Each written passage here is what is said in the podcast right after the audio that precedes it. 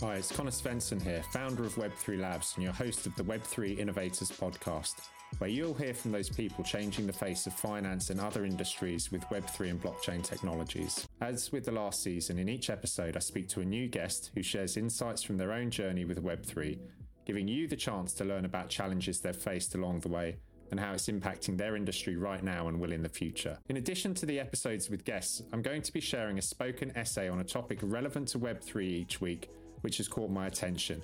New episodes will be out weekly, so please hit that subscribe button to ensure you get each episode as it comes out.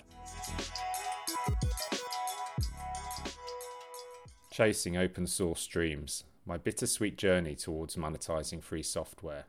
As someone who has spent the last seven years responsible for one of the leading open source Ethereum integration libraries, Web3j, it has highlighted a number of the challenges associated with maintaining free software.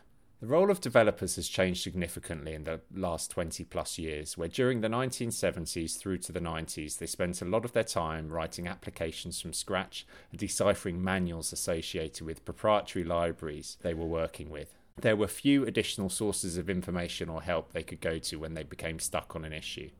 The internet changed this. With the ability to share information easily and sites such as Stack Overflow flourishing, with answers to most questions a developer is likely to encounter through their work. Engineers are now very fortunate to live in an age of software abundance where free software is available to perform almost any task they require. With this abundance of open source frameworks and libraries, the majority of developers' work these days entails being plumbers, finding ways to coordinate with the various libraries and tools, and simply converting data from one format to another. Whilst the widespread availability of this software is incredible, and the communities continuing to create and maintain it are driven by their passions and beliefs in the technology, the manner in which it sustains itself demonstrates how many technologists, altruists there are out there. When someone creates open source software, it is a gift to developers and communities. The author is creating something they believe will solve a problem or make the lives easier of those who embrace it. At worst, no one takes notice of the software and it falls by the wayside, becoming yet another graveyard in GitHub. At best, it starts seeing others using it and starting to depend on it with their own projects. Gaining traction is rarely something that happens by chance. In reality, the author has to do a lot of work, writing content, documentation, or giving talks about the project. But the more successful the software, the larger the burden often becomes for them. Software is never perfect. Even if it is considered bug free, there is always ample opportunities for improvement or simply maintenance, keeping it current so it works with the latest and greatest languages. This maintenance has a cost, developer time. This is the burden that is placed on the authors of this software. As with any living organism, it needs to be nurtured and looked after over the long run. Unlike print or documents, which once committed to a standardized format such as a book or digital format like PDF, code is constantly evolving. This cost of developing and maintaining open source software wouldn't be an issue if it were paid for by its users, but with free software, the expectation is that it's free in the truest sense of the word. Navigating complex blockchain data shouldn't hold you back. Introducing ChainLens Blockchain Explorer, your user centric gateway to the blockchain universe. Unlike traditional explorers, ChainLens focuses on your needs. No more overwhelming blocks and transactions. We're all about your experience. ChainLens revolutionizes the way you see blockchain.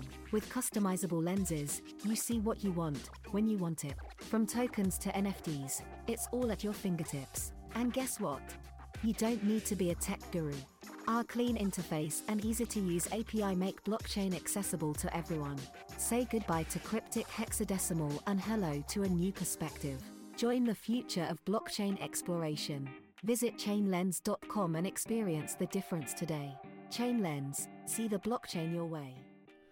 That people are willing to create software without any guarantees for, of payment for it demonstrates just how generous many developers are. I remember back when I created Web3j in 2016, I saw it as an obvious gap that existed in the Ethereum ecosystem. I couldn't believe that someone hadn't addressed this gap, so I decided to step up and address it myself. The experience was great. I got to collaborate with lots of people around the world, and in the seven plus years the project has been going, it's been downloaded millions of times and contributed to by over 180 people across over 100 releases. However, the cost to develop and maintain the project continues to be a consideration, as for those millions of downloads, we don't see revenue from them. Just a steady stream of issues being created and pull requests being proposed that must be curated and managed. We've been very fortunate that some organisations have given us funds in the form of grants, but grants do not self sustain open source software. There needs to be commercial interest that does. This typically comes in one of two forms. The software is of significant value to a commercial service, and the commercial organisation is willing to invest resources in contributing to the open source software that underpins its service or the creator of the open source software obtains investment to commercialize parts of the software, often following an open core model where proprietary components are created and it may be offered as a SaaS product. The former tends to be the domain of large organizations contributing to very well known projects. Think of Intel or Huawei with Linux, or AWS or Microsoft with PostgreSQL. The latter case would be the likes of WordPress, Docker, Kafka, or Redis, and most open source software that gains significant traction, which can be presented as a platform offer. Outside of this, the open source software that contributes in some meaningful ways to many of the commercial applications that run businesses is typically maintained by an army of passionate volunteers, reliant on grant funding, or simply out of the goodness of their own heart. Web3 has provided innovation with respect to funding models, where blockchain networks and widely used decentralized apps, or dApps, have created tokens which have been used in part to create incentives to contribute to their platform. This has been very successful in building thriving ecosystems in Web3, although the allocation of these tokens is similar to grants insofar as it helps projects to keep going, but it doesn't sustain them in the long run alone, as these payments are not made on a continual basis. The ideal approach would be one whereby funds can be continually allocated to contributors without the need to go through a claim or grant application. However, practically speaking, these are likely to be complex to do without some sort of clawback available to those providing the funding. There are other approaches such as GitHub sponsors, which provide a convenient mechanism to support open source projects you use. Web3j just happens to have one if you'd like to contribute or open source foundations such as the Linux and Apache foundations, which help govern open source projects. GitHub sponsors is a great way to directly benefit teams financially, whilst foundations tend to bring visibility and additional contributors to projects. But always behind the scenes, there is a committed team continuing to support the software based in part on their belief in why it should exist for the long run. And this should never be overlooked nor taken for granted. It's never a straightforward journey. Open source software is an incredible force for collaboration that has seen the creation of free software solutions for almost every niche. The creation of this is not without cost. There are millions of developers contributing to this movement, and it will no doubt only become stronger. It is my hope that over time, the mechanisms by which contributors can be funded to support this will become ever more streamlined. However, in the meantime, do spare a thought for those projects you've come to rely on in your work. Finding ways to contribute back will always be welcomed. Be it financial, by contributing, or even just discussing, it will be welcomed and help sustain projects into the future.